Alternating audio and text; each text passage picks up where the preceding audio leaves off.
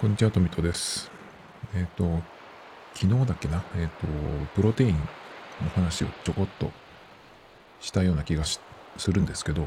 今までプロテインを飲んだことがないんですけど、結構、まあ、筋トレが続いてるっていうのと、それから、土曜日だっけかな、あの、たまたまテレビつけたら、やっていた筋肉体操っていうね、あれを見ながらやったらですね、すごい効いて、もう次の日、もうずっと痛かったぐらい効いたんですね。だからそれぐらい負荷をかけれるものをね、えっ、ー、と、うちでできるんだったら、きあのその後に、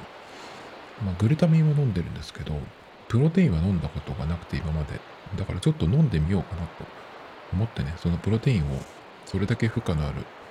負荷のかかるっていうか効いているんだったら、プロテインも飲んだ方がえいいんじゃないかなと思いまして、もしかしたらね、えー、始めてみようかなみたいな話をしてたんですけど、今日、とりあえずそのプロテインをそのシェイクするシェイカーっていうのがあるんですけど、それを、うんまあ、グルタミン飲む時もそのシェイカー使って混ぜた方が楽なので、まあ、ちょっと先にそれを買ってこようかなと思って、で、Amazon で見ても、えリアル店舗で見ても100円くらいしか違わないんでね。まあ、シェイカーだけ欲しいんだったら、その辺のお店でね、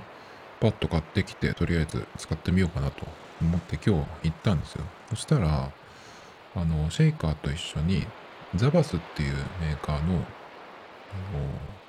プロテインが、ちっちゃいサイズでお試し用っていうのがあって、で、それが、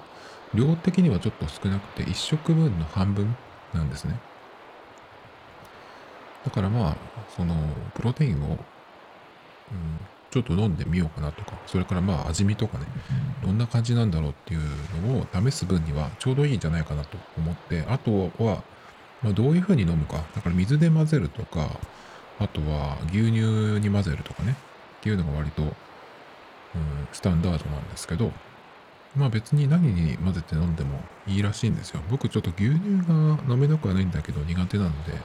まあ水か、でも水で混ぜるとどうかなっていう、ちょっと薄いんじゃないかなっていうのもあるので、グルタミンをオレンジジュースに混ぜて飲んでるんですけど、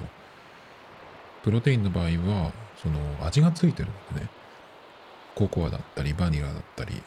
ストロベリーとかいろいろたくさんあるんですけど、まあだから何が相性がいいかなとか、とりあえずだけど水で飲んでみてダメだったら、その、いつものジュースとか、あとはまあコーヒーに、ブラックコーヒーに混ぜて飲むとかっていう人もいるみたいなんですけど、まあ味とか相性によりますね。なので、ちょっとまあ試してみようっていうことで、そのお試し用の小さい小袋のやつが、あの、どれぐらいだっけかな？値段が150円とか、そんぐらいなんですよ、1袋。で、シェイカーと一緒に買ってきて、で、えっと、その、お試し用のやつっていうのが、えー、1、2、3、4、5、6種類あって、トライアルタイプっていうのがあるんですけど、味がですね、抹茶、ココア、リッチショコラ、バニラ、ヨーグルト、それからグレープフルーツとあってですね。まあどれが飲めそうかなとかやっぱりちょっとプロテイン無理だわってなるかわかんないんですけどとりあえずこの中で飲めそうな味のものがね見つかってそれから何に混ぜて飲むかが決まればいいかなと思ってですね。まあ今日からちょっと一個ずつまあ筋トレした後に飲んでいくっていう感じなんですけど今日早速飲んだのはですね、リッチショコラ味。これ全部ホエイプロテインですね。プロテインにはいろいろ種類があるみたいで、ホエイとかソイとかあるんですけど、筋肉をつけたい人の場合はホエイプロテインがいいみたいですね。逆に体重を落としたいとか絞りたいとかっていう人の場合だとまたちょっと違ってくるらしいんですけど、まあ、僕の場合は筋肉をつけたいので、ホエイプロテインでこの1,2,3,4,5,6種類が全部あったので、ね、え、ちょっと試してるとこなんですけど、リッチショコラ味を水で混ぜて飲んでみたんですよ。予想としてはちょっと薄い感じでまずいのかなとか思ったんですけど、あの、全然飲め飲めました。なんだったらちょっと甘いぐらい。それが気になるんですね。今回飲んだのは、えー、水 100ml で 15g かな。だからそれが、あの、1食分の半分なので、本来だったら、もし、えー、ちゃんと飲み始めるんだったら、1食分が今回の倍になるので、だから、えー、200ml とかになるのかな？だからその量で今日の甘さだと毎回だとちょっとどうかなっていう感じですね。だけどこの先まだあと5種類飲むのでその味によってはね今日のやつが一番マシだったってなるかもしれないんですけどとりあえずでも1個飲めるやつしかも水で水で混ぜて、えー、それがね発見できたんでよかったですね。それからその混ぜた感じもすすごいよく溶けていてダマになるみたいなことも全然なくまあシェイカーでさーっとやってすぐ飲んだからってのもあるんですけどでシェイカーはあのまああれです。えっ、ー、と買ったやつはウイダーウイダーのやつですね。いろいろそのシェイカーも種類があって大体見た目はどれでも同じような感じなんですけどあのカチッとはまるっていうのとそれから漏れにくいっていうのでウィダーのやつが結構評価が良さそうなことが書いてあったんで、じゃあまずそれから試してみるかっていうことで、ウィダーのやつを、えー、使ってみたんですけど、良かったです、すごい。あの、漏れることもなく、カチッと止まるしね。それから、まあ飲む時もこぼれるみたいなこともないし、良かったですね、それは。だからまああと5種類飲んで、どんな感じかなっていうところですかね。で、今日はですね、えっ、ー、と、昨日は、あのあれ、昨日なんだっけ？昨日、アハもですね、ドコモが来年からかな。いつからだっけな？春ぐらいからやるのかな？を、アハモっていうのをね、やるっていうことで、まあ僕今、楽天モバイルと、それから au と2回線使っているので、まあその上でこのアハモっていうものが出てきてその何て言うのかな？まあ選択肢になるかどうかっていう話をねまあしてみました。だから結構これっていうのはプラン的には結構やっぱりすごいプランだと思うんですがその人によってねその何を重視するか価格が安いっていうのがやっぱり一番いいのかそれとも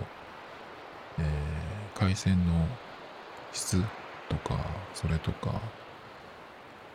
うんそうだな。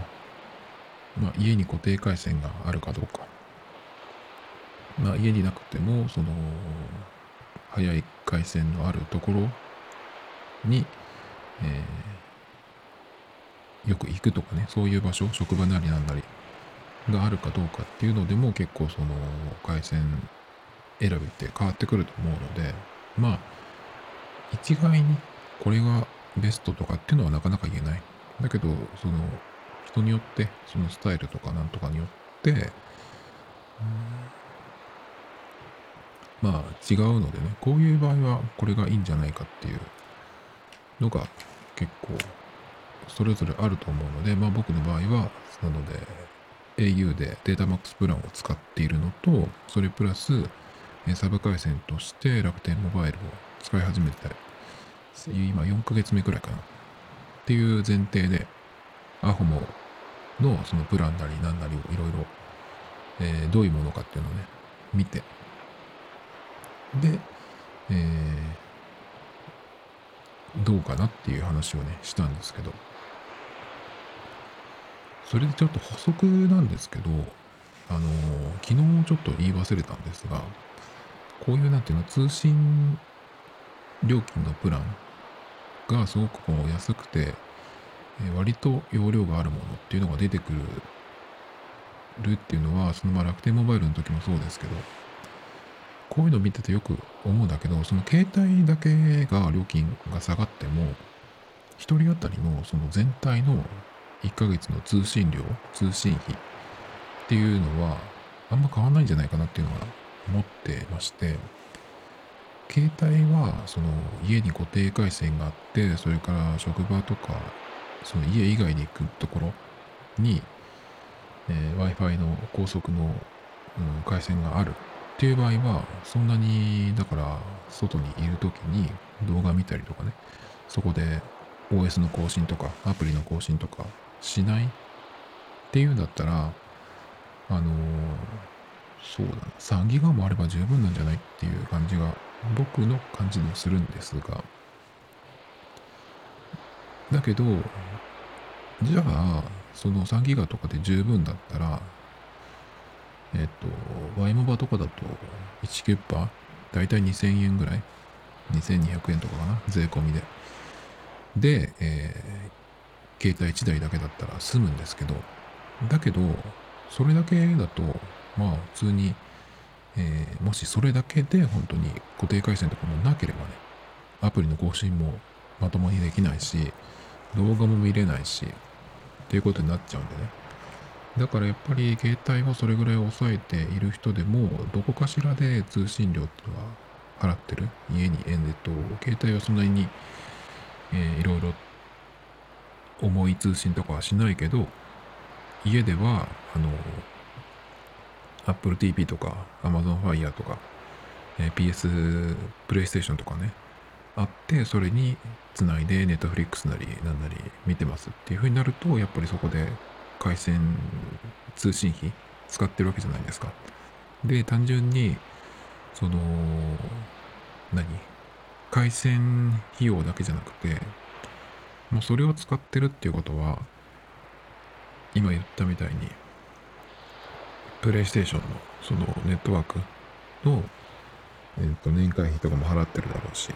それから、ストリーミングサービスとかね、いくつか入ってればその分、まあ1個1000円とかで払ってるわけじゃないですか。そうするとやっぱり結局、大体、そうだな、1万円とかいくんじゃない ?1 人とか1世帯っていう気がするんだけど。だから単純に携帯だけが下がっても、全体の通信量っていうのがあるので、その、個人でね、その、なんていうのかな、やりくり、やりくりというか、計算すると。だからあんまりその、うん、携帯で、うん、節約みたいなことができたような雰囲気があってもね、結局はかかるってことじゃないっていう、そこがなんかあんまり、その、携帯安くなりましたみたいなこと言われてもね、昨日も言いましたけど、20ギガじゃ、だけじゃね、もし固定回線がなければ足りるわけがないし、っていうのがあるんでね。あの、全体のその通信費みたいなことってあんまりその、うちの携帯を使う人がうちの会社のその固定回線も使ってくれれば割引がなんとかとか言いますけど、全体のとかっていうその月々のそういう話ってなんかあんま出ないなっていうよく思いますけどね。それからあの、えー、無料 Wi-Fi をお店とかに置くんじゃなくて電柱に入れるってことはできないのかなっていつも思うんですけど。だからこれこそキャリアと契約している人が月にまあ、500円とか1000円とかわかんない、わかんないですけど、その Wi-Fi 使うための、うん、月額いくらみたいなのを払って、そうすれば、うちの、例えば、目の前の電柱に、それが、Wi-Fi があればね、えっ、ー、と、うちに固定回線を引かなくても、あの、動画でも何でもいけるじゃないですか。それで制限がなくしてくれればね、なんかそっちの方がありがたい気がするんだけど、そういうのってできないのかなっていう思ってるんですけど、それがあると何がいいかっていうと、あの、引っ越しが楽になるんですよ。引っ越すときに、例えば、うん、au 光みたいなやつをやってると、あれっていうのは、その、加入するときに、工事費がかかるし、それから、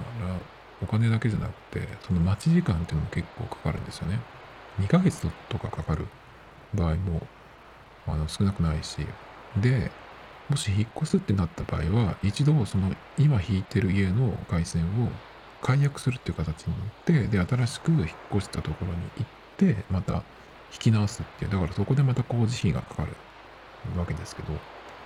電柱にさ、つけてくれれば、いろんなところにね。そうすれば、その電柱からその電線、えー、光回線につないでくれれば、家に Wi-Fi を、うん、Wi-Fi ルーターを置いて、自分家家の電話回線につなぐっていうことをしなくても、外でも出来上がっていれば、うん、よっぽど、なんていうのかな、通信楽になると思うんですけど、それって無難しいのかね？基地局を増やすっていうより、それをやってくれた方がよっぽど嬉しいんですけど、それでさ、えっと、それで込みで、携帯プランっていうのをやってくれれば、それだったら例えば、今のデータマックスプランの9000円とか、そのぐらいの値段でも僕は満足ですけどね、そういうのは無理なのかなっていう、ちょっと思ったので、昨日の話の補足なんですけど。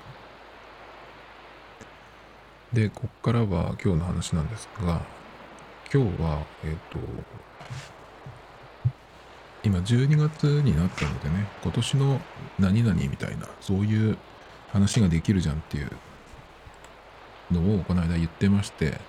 まあその第一弾的な話でね、この間、あの、今年買ったものっていう話をしまして、意外になくって、結構いろいろ今年は、えっと、スマホも2台買い替えて、iPad も買い替えて、とかいろいろもろもろあって、まあ細かいものも買ったりとか、そうだね、それから部屋にいる時の冬自宅みたいなのも、えー、ちょっとしてっていう話もあったんですが、そんなになくって、何回かに分けてやるかなと思ったんですけど、1回で全部終わっちゃったんです。意外にその今年の〇〇的なやつもそろそろないかもっていう話なんですけど、で、その1個で、今年2020年使ってよかったアプリっていう話をちょっとしようかなと思ってまして、ゲームと他のものに分けようかなと思ったんですけど、それ分けちゃうと全然尺が足りなくなっちゃうっていうぐらい短くなっちゃうんで、えっ、ー、と、ごちゃ混ぜですけど、いろいろ言っていこうかなっていう感じですね。で、どういうふうに見たかっていうと、今年出たアプリっていうわけじゃなくて、自分が今年使った、使い始めたアプリとかっていう感じかな。っていう、うん、基準です。だから人によっては、あの、今から僕が言うやつをね、えー、もうずっと前から使ってますっていうのもあるかもしれないんですけど、まあ僕の今年使い始めたものとか、初めて知ったものとかで良かったものっていうのをね、え、言っていこうかなっていう。でも意外とね、結構ゲームが多かったですね。でももう、正直、あの、とっくに、えー、端末から消してるものも多いんですけど、まあ、ジャンルとか順番風は、えー、特に不動でね、えー、やっていくんですけど、まず、えー、大富豪ですね。いきなりゲームなんですけど、これはいつだっけなうんと、いつの話だったかな？これは日向坂の影響なんですよね。日向坂の人たちがなんか大富豪が流行ってる。メンバー内で。っていう話をしていて、で、アプリでややり始めて、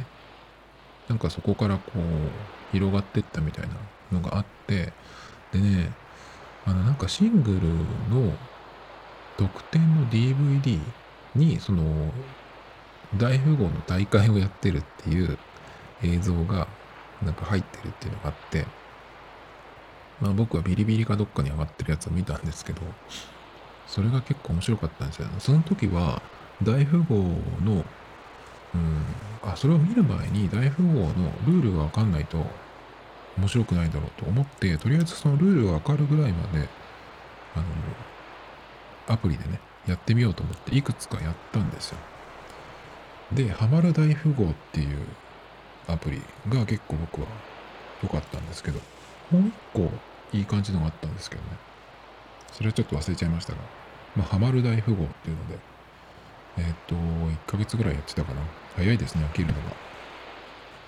1ヶ月もやってたかどうかわからないですけど。本当に早いやつは、ゲーム系のアプリとか、5分でもう、もういいやっていう感じで消すのが大体ほとんどなんですけど、このハマる大富豪に関して本当にハマりまして、あの、大富豪って結構ルールがいろいろなんかローカルルールみたいなのもあったりとかするんですけど、まあ基本的なルールをこれで覚えたことでね、その、えー、日向坂の一つのやつが結構面白く見れたっていうので、割と早い、今年の早い時期にやってたような気がします、これは。で、次は、えー、動画編集アプリですね。春頃に、うんと、何をやってたんだっけな、リフティングのやってる、全然できてない、その風景を撮ったりとか、あとはウィニングイレブンのやつとかをちょっと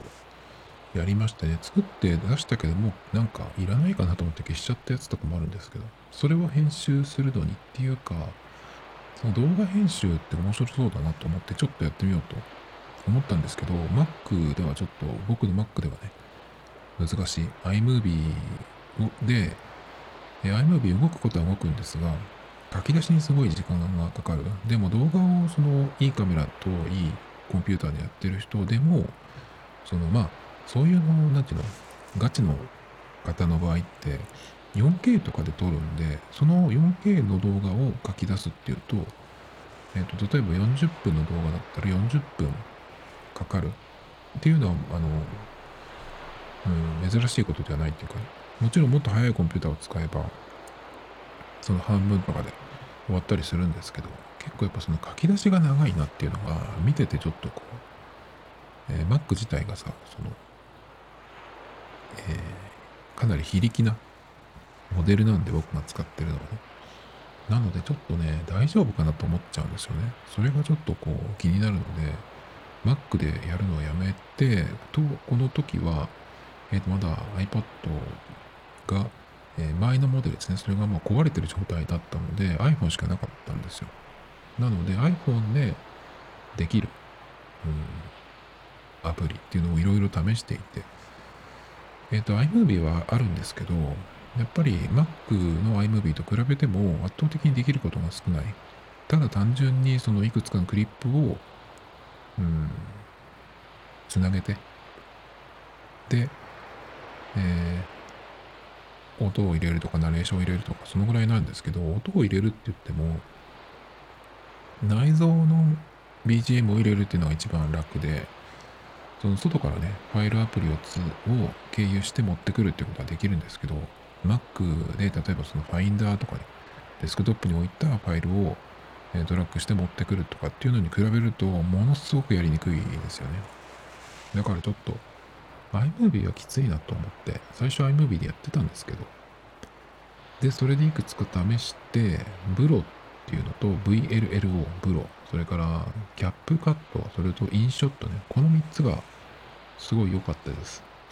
で、今でも、あの、残ってますね。それが、えっ、ー、と、iPad の方にも入れて、iPad を買い直してから、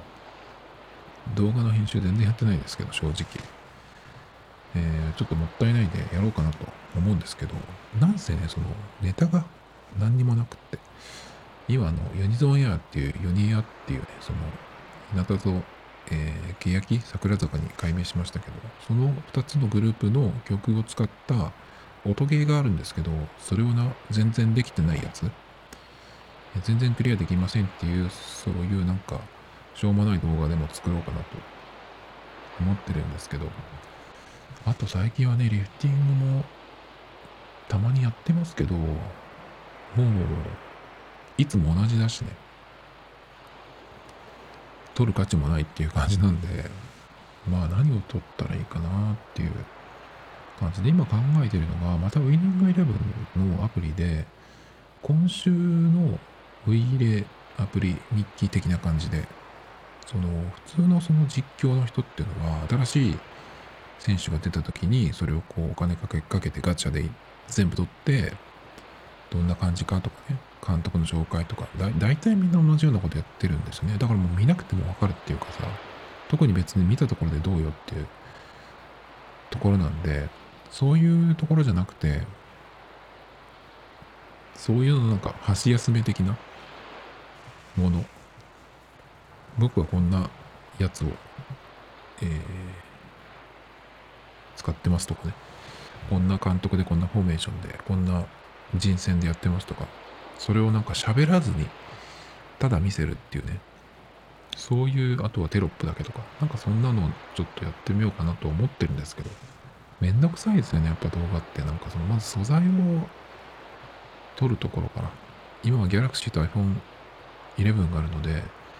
その撮るカメラ的には十分なんですけど、撮るものが何があるかなっていうところでね。まあそれがもし思いついたらまたやるかもしれないんですけど。ブロっていうやつは、えっ、ー、と、一回買い切りで、えー、いいっていうそのアプリ内課金があったんですね。それか一回課金すると、1200円とかそのぐらいだったかな。そんな高くないんですよ。なので、それを1個だけ、えー、課金して、まあ、フルで使えるようにしてます。あと、そのキャップカットとかインショットとか、この辺は、えっ、ー、と、これもいいんですけど、こっちでしか使えない、そのトランジションとかスタンプみたいなものがあったりするんで、それを使いたいなっていう時はこっちを一回使ってっていう感じですかね。でもその iPad、iOS で動画編集するときは、だいたいいくつか2つくらいのアプリを、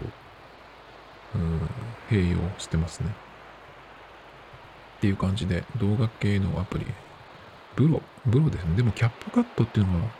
無料なんですけど、結構これは僕は良かったですね。これをメインにしてブロの課金をしなくてもよかったかなって思うぐらい結構良かったですね。インショットに関しては日本語のフォントを使いつつ、あとはそのテロップのアニメーションが結構これがいいなっていうのがあったんで、そういう時はこれを使うっていう感じですかね。それから音系のアプリで今年良かったのがミニムーグ。これはもうとっくに出てるアプリなんですけど、特に今年ちゃんと初めて使ったかなっていう。で、iPad、まあ iOS の GarageBand で、なんていう機能だっけかな。ちょっと忘れちゃったんですけど、名前を。あの、外部のアプリから音源を持ってきて、えー、演奏とか録音するっていうのができるんですけど、これはね、ちょっとめんどくさいところがあって、うん、一回そのアプリを立ち上げて、っていうその工程を踏まなきゃいけないっていうのと、それからそうやって持ってきて、一回その外部音源を取り込んだトラックを、えー、やったとするじゃないですか。そうしたら次に、その、例えば次の日とかに、またそのファイルを開いたときに、そのどのアプリを使ったかっていうのはアイコン見ればわかるんですけど、何の音を使ったかとかっていうのが出てこない、それが記録されてないんで、その、えー、録音したもの音自体は入ってるんだけど、その辺がちょっと厳しいんで、まあ一発、一日で一発全部録音するんだったらいいんだけど、それはちょっとね、面倒なところなんですが、あの、 GarageBand にない音を持ってこれる。それも結構面白い音が、ね、それはいいかなっていう感じですかね。でもガレージバンドの内蔵のその音、たまにその1年に何回か追加されるっていうのもあるんですが、かなりいろいろあるんで、まあ別に外部で持ってこなくても、うん、いいかなっていう気がしますけどね。iPad のガレージバンドでは、あの、トラックにアンプと、それからエフェクターをいろいろかけれるようにしてほしいなと思うんですけど、iOS の場合だと、そのギターをつなげないと、アンプとかエフェクターがいっぱい使えないんですよね。Mac の方のガレージバンドだとトラック自体にそのエフェクターなりアンプをかけれるので例えばピアノの音色で一回もう録音してあるそこのトラックにアンプを持ってくるとかってやってその音色を変えたりとかっていうことができるのでそれがねできるようにならないかなって期待してるんですけどもうそうすると僕としてはもう大体オートメーションとかちょっとまだ差がありますけどそれができるようになるとかなりね、うん、iOS のガレージバンドでもまあ大体僕の、僕にとっては OK って感じですかね。次はですね、またちょっとこれゲーム系なんですけど、マンカラっていうパズルゲームみたいなやつで、マンカラっていうのはアフリカかどっかの方のやつなんですね。なんかこう、うん、容器じゃないな。えっ、ー、と、くぼみみたいなのが、えっ、ー、と、上の段と下の段で10個ずつあって、こう、石を入れていくってやつね。もうこの説明じゃ何のこっちゃわからないと思うんですけど。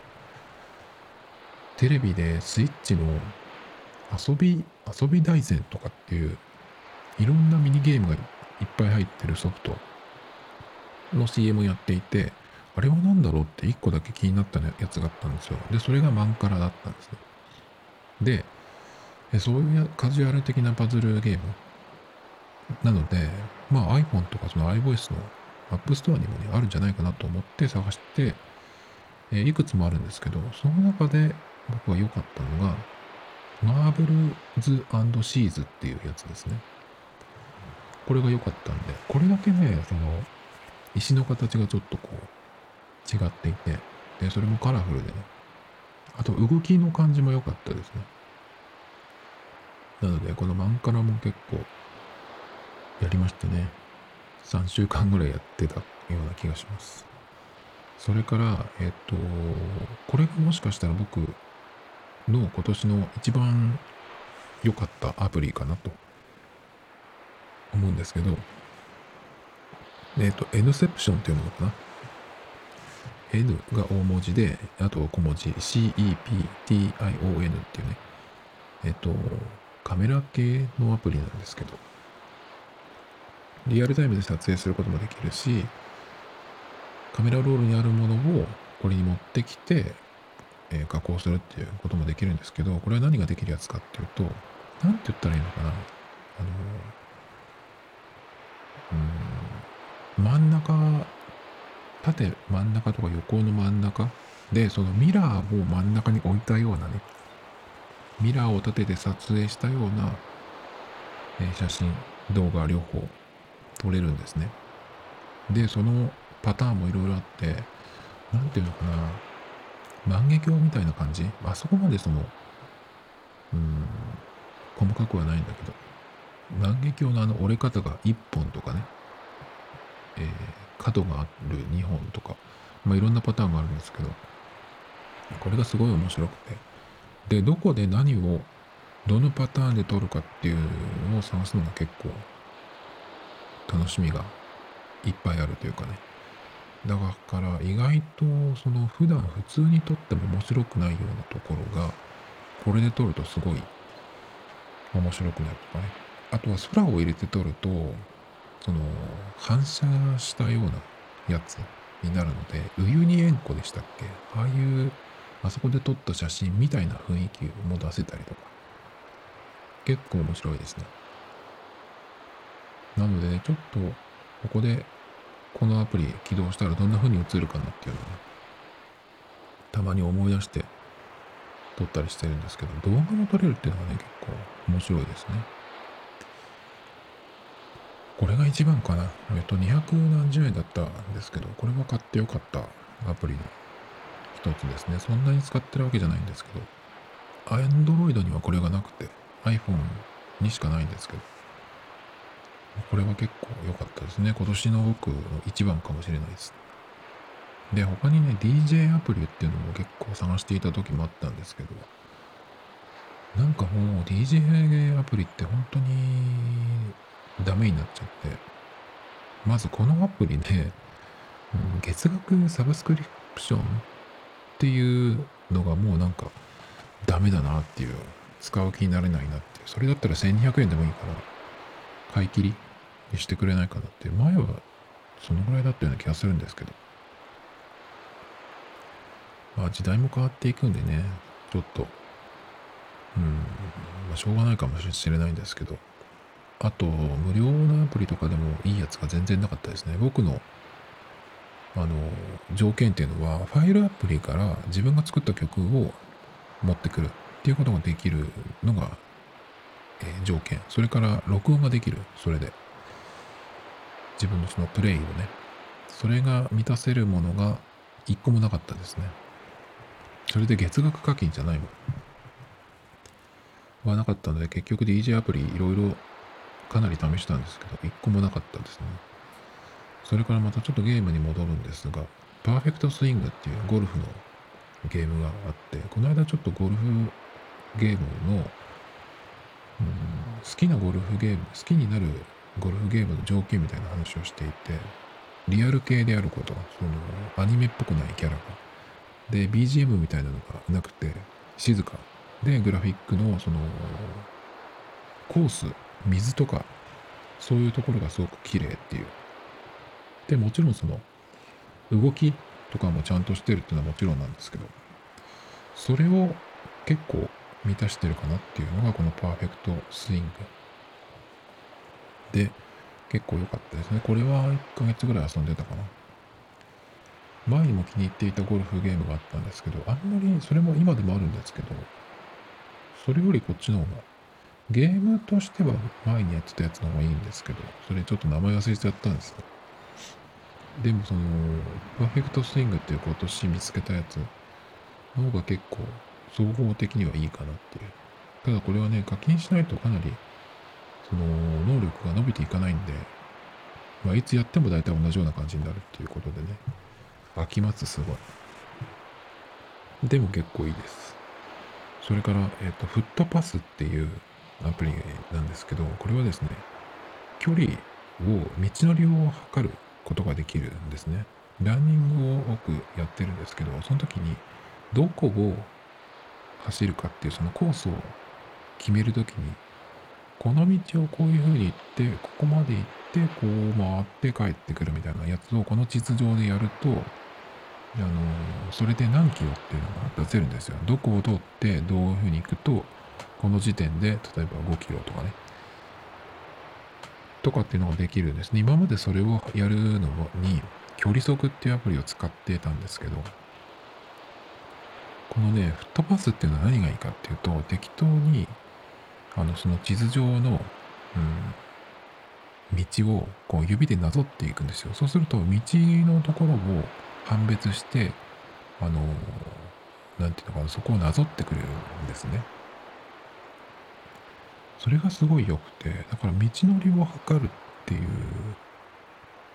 のでは、このフットパスっていうのはかなり画期的で使いやすい。で、iPhone でも使えるし、iPad でも使えるので、iPad で使えると、そのでかい画面で、広い画面で、え、見られるのでね、その、どこを通って何キロとかっていうのを測る場合には、結構これは良かったかなって。今まではその今さっき言った距離測っていうのしかなかったんですけど、これがね、ちょっと抜きましたね。それから地図系のアプリでもう一個あるんですけど、AR 地形模型っていうのがあって、これはですね、ちょっと広めのテーブルみたいなところを平らな、そこに、えっ、と、カメラを映し出して、あ、カメラ、カメラモードになるんですけど、で、そこに地図がベタっとこう、えー、なんていうの、敷かれたような感じになるんですね。で、自分のカメラをこう近づけていくと、その地図に近づいていく。だから、なんて言ったらいいのかな？ドローンで上から見て、その、下がっていって近づいていって細かいところを見れるみたいな。そういう感じ。だからね、その普段、普通にその地図アプリで細かいところを見るっていうと、普通だったら指で拡大縮小してっていう感じなんですけど、この場合はカメラを近づけていくっていうのはね、結構面白いですね。これはでも、あの、遊びっぽい感じもするんだけど、結構実用的でもあるかなと思ってるので、まだ iPad にも iPhone にも入れてありますね。そんな感じですかね。あと Apple Arcade、最近 Apple One に入ったので、まあ、やってるんですけど、あんまりでも、うん、ピンとくるものというか、残ったものがなくて、その中でも良かったのが2つだけ。それがまずスケートシティってね、スケボーのやつなんですけど、これはね、雰囲気がすごくいいですね。で、自由に、そのなんか公園みたいなところで、あのー、スケートするっていうモードと、あとそれからミッションをクリアしていくっていうモードがあるんですけど。で、ミッションをクリアしていくと、新しい都市に行けるようになるんですけど、まだ僕最初のロサンゼルスにいます。全然クリアできないので。で、これがね、僕気に入ったのが雰囲気で、その公園の中を、その、スイスイ、えー、スケボーでこう、技とかもやるんですけど、結構スピード感もあって、いいですね。余分な音楽とかもないし。だからその雰囲気がすごくいいなっていう感じなんですけど、結構ゲーム的にはミッションをクリアしてくれって、して、どんどん進んでくれっていう感じの作りになってるんですけど、そんなに、もうちょっとなんか難易度を落としてほしかったなっていう、その、公園の雰囲気を楽しむっていうようなところが僕は良かったのに、ミッションをクリアしないといけないっていうのがね、その課金系のゲームだったら、その、ミッションをたくさん作って、それをクリアするために、なんていうのかな、その、レベルアップの、うん、アイテムを買わせるとかさ、そういう作りだと思うんですけど、アーケードなんで、これ Apple アーケードなんで、追加課金がないわけですよ。だからそのゲームをフルに楽しむっていう意味では、せっかくいい雰囲気なので、なんかその辺はもうちょっとこう、難易度というかね、そういうのを下げてほしいかなっていう、そのミッションよりも自由にできるっていう方をもうちょっとなんか大事にしてほしかったなって、いろんなそのえー、都市にすぐ行けるっていう風にしといてほしかったなって、それがちょっと残念。一回消したんですけど、やっぱあの感じいいなと思って、また入れてありますけどね。まあでも全然機能してないですね、正直。今はまあまたウィリウィニングイレブンとユニエアばっかやってますね。ユニエアももう、あの、詰まっちゃって先になかなか行けないですけど。それともう一個、ミニモーターウェイズ、ミニモーターウェイズっていうのがね、結構最近やり始めて、これが面白いんですけど、もともとはミニメトロっていうパソコンのゲームかな？であったみたいなんですけど、それの、うんと、車版みたいなやつで、これは何かっていうと、なんこれもなんかいろんな都市があるんですけど、えっ、ー、と、ロサンゼルスだったり、北京、それから東京、それからなんだっけかな？覚えてないんですけど、かなり、10個までいかないんですけど、5個以上、7、8個あったような気がするんですけど、都市がね。で、それが、えっ、と、かなりその、そんなリアルな感じじゃなくて、ミニマルな、うん、図面というか、なんですけど、そこにまず1個、家がポツンって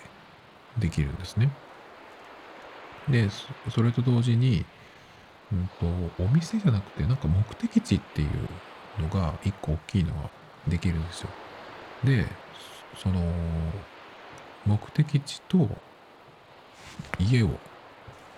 道路を引いてつないでいくっていうやつなんですけど、で、その家と目的地っていうお店みたいなやつがそれぞれ色がついていて、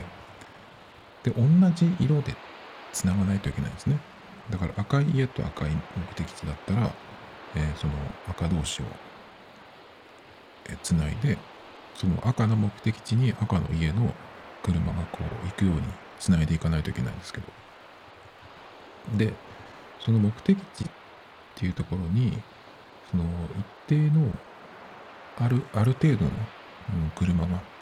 常に来てるっていう風にしないといけないんですけど、どんどんどんどん増えてくると、その、ここの目的地には、その、いっぱい車が来てるけど、ここのところには全然来てないみたいなことができてきちゃうんですね。そうすると、えっ、と、あれは時間だけかな？時間あたりにどのぐらいの量とかも来てないとゲームオーバーみたいになっちゃうんですよ。ちょっと説明が全然できてないんですけど、かなり難しくて、その成績がいろいろ人のやつが見れるんですけど、トップの人と自分の比べるともう桁が違う。2つぐらい違うんですけど、まあ頭悪い人にはちょっと、僕みたいなね、あの、授業についていけないレベルの頭の悪い人だとちょっと難しいんですけど、頭いい人は多分楽しいんじゃないかなと思います。頭悪くても意外にやってて楽しいんで、高速道路をつないだりとか、あとは、その交通量が増えてきたら信号を使ったりとかね、まあいろいろあるんですけど、まあ全然ですね、これは。でもたまにやる分には楽しいかもしれないですけど、頑張ってやろうと思ってもちょっと、アホだとちょっと難しいですね。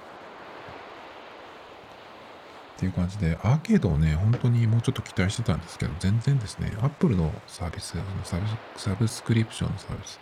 サービス、Apple Music 以外は全然僕的にはダメですね。アーケードも課金がないっていうのもいいんですけど、別にやってみたいゲームはそんなにないっていうか、その、まず、なんだろうな、あの、ストアの、うん、影響かもしれないですけど、あんまりその、いいものがあるかもしれないんですけど、そこにたどり着けないっていうのが、まず一つ。それからあと、まあ単純に、そんなにいいものが出てないのか。まあでもそりゃそうですよね。だってサブスクリプションでさ、えー、あの金額でどのぐらいそのバックがあるかわかんないですけど、ゲーム作ってる人にね。それだったら自分で作って、無料で作って広告代で稼ぐとか、その方が全然いいような気がするんですけど。あと Apple TV プラスね、これは確か iPhone 買った時に1年で無料で見られるとかっていう風になって、えっと、試したんですけど、見たいものが全然ない。それから、え Amazon プライムとかと比べて、映画とか見れるやつが全然ないんですよね。基本的にその iTunes ストアの時からあるレンタルとか映画とかを買ってそれを見るっていうのと Apple 製の Apple が作ったドラマとなんか合体させたような感じで。普通にそれだけ見ようと思ったら多分600円とかじゃなかったかな。でもそれだったらそのプライムうん、プライムビデオか。プライムビデオの場合だと、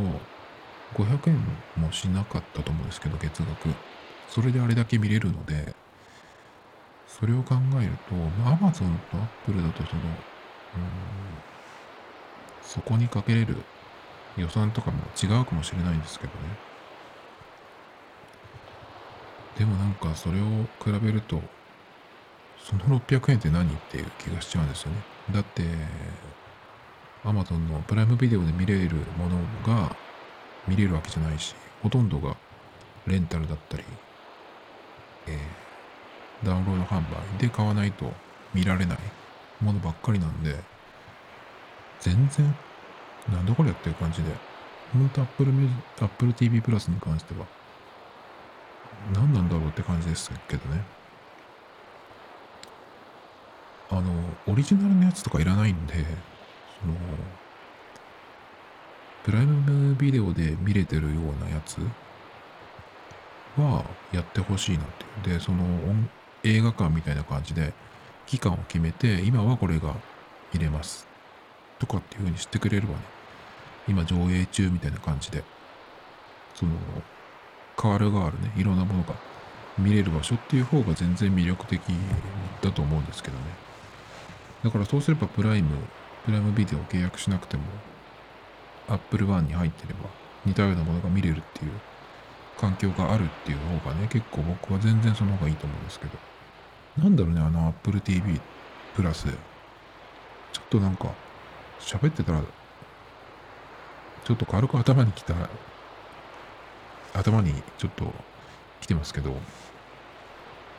本当何なんだろうね、あれは。ちょっとその、やるならやる。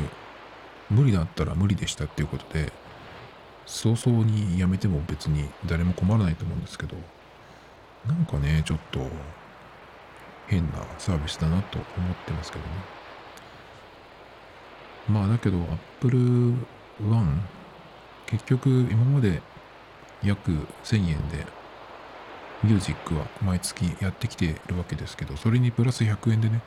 あとはまあ iCloud が50ギガになったっていうことで、まあ、僕は5ギガで余ってたので、まあそれをどう使うかでですけどね。っていう感じで今日は、えー、今年の良かったアプリみたいな話をしてきたんですけど、これを見てやっぱりね、そんなに新しいものをインストールしてないなっていうことがまたよく分かりましたね。あの、年々減ってきてるなと思ってたんですけど、やっぱりその、最初 iPhone 使い始めた頃に比べると、その、やっぱり、いい、いいなと思ったアプリとかでも、大体ちょっとすれば、うん、解約があったりとかね、まあそれがなくても、もっといいものができたりとかして、その続いてる、ずっと続けて使ってるものっていうのは、そんなになかったりとか、っていうか、それだったら、その、アップルが作ったデフォルトとかね、Google のものっていう風にした方が、その、引っ越しっていうか、その乗り換えも楽。なので、まあ、新しいものができても、割とそのインスタントな付き合いというか、っていう感じになるし、えっ、ー、と、機種変の時にもね、アプリがいっぱいあると時間もかかるので、なるべくそのデフォルトでいいっていう感じに自分の方がその使い方というかそれを合わせていくそういう感じにしていくっていう風に結構僕はもう何年かなってるんですね。だからその残ってるアプリっていうのは結構やっぱりうん本物って言っちゃ偉そうですけど。でもなかなかないですね。だから来年はもっともしかしたら減るのか、もうさっき言ったその N セプション。でもこれも本当にそんなにしょっちゅう使うわけじゃないんで、何ヶ月に1回レベルなんですけど、だから本当にこう、うん、なんて言ったらいいのかな。言葉が出てこないんですが、もうこれが出てきたことですごい変わったっていうようなね、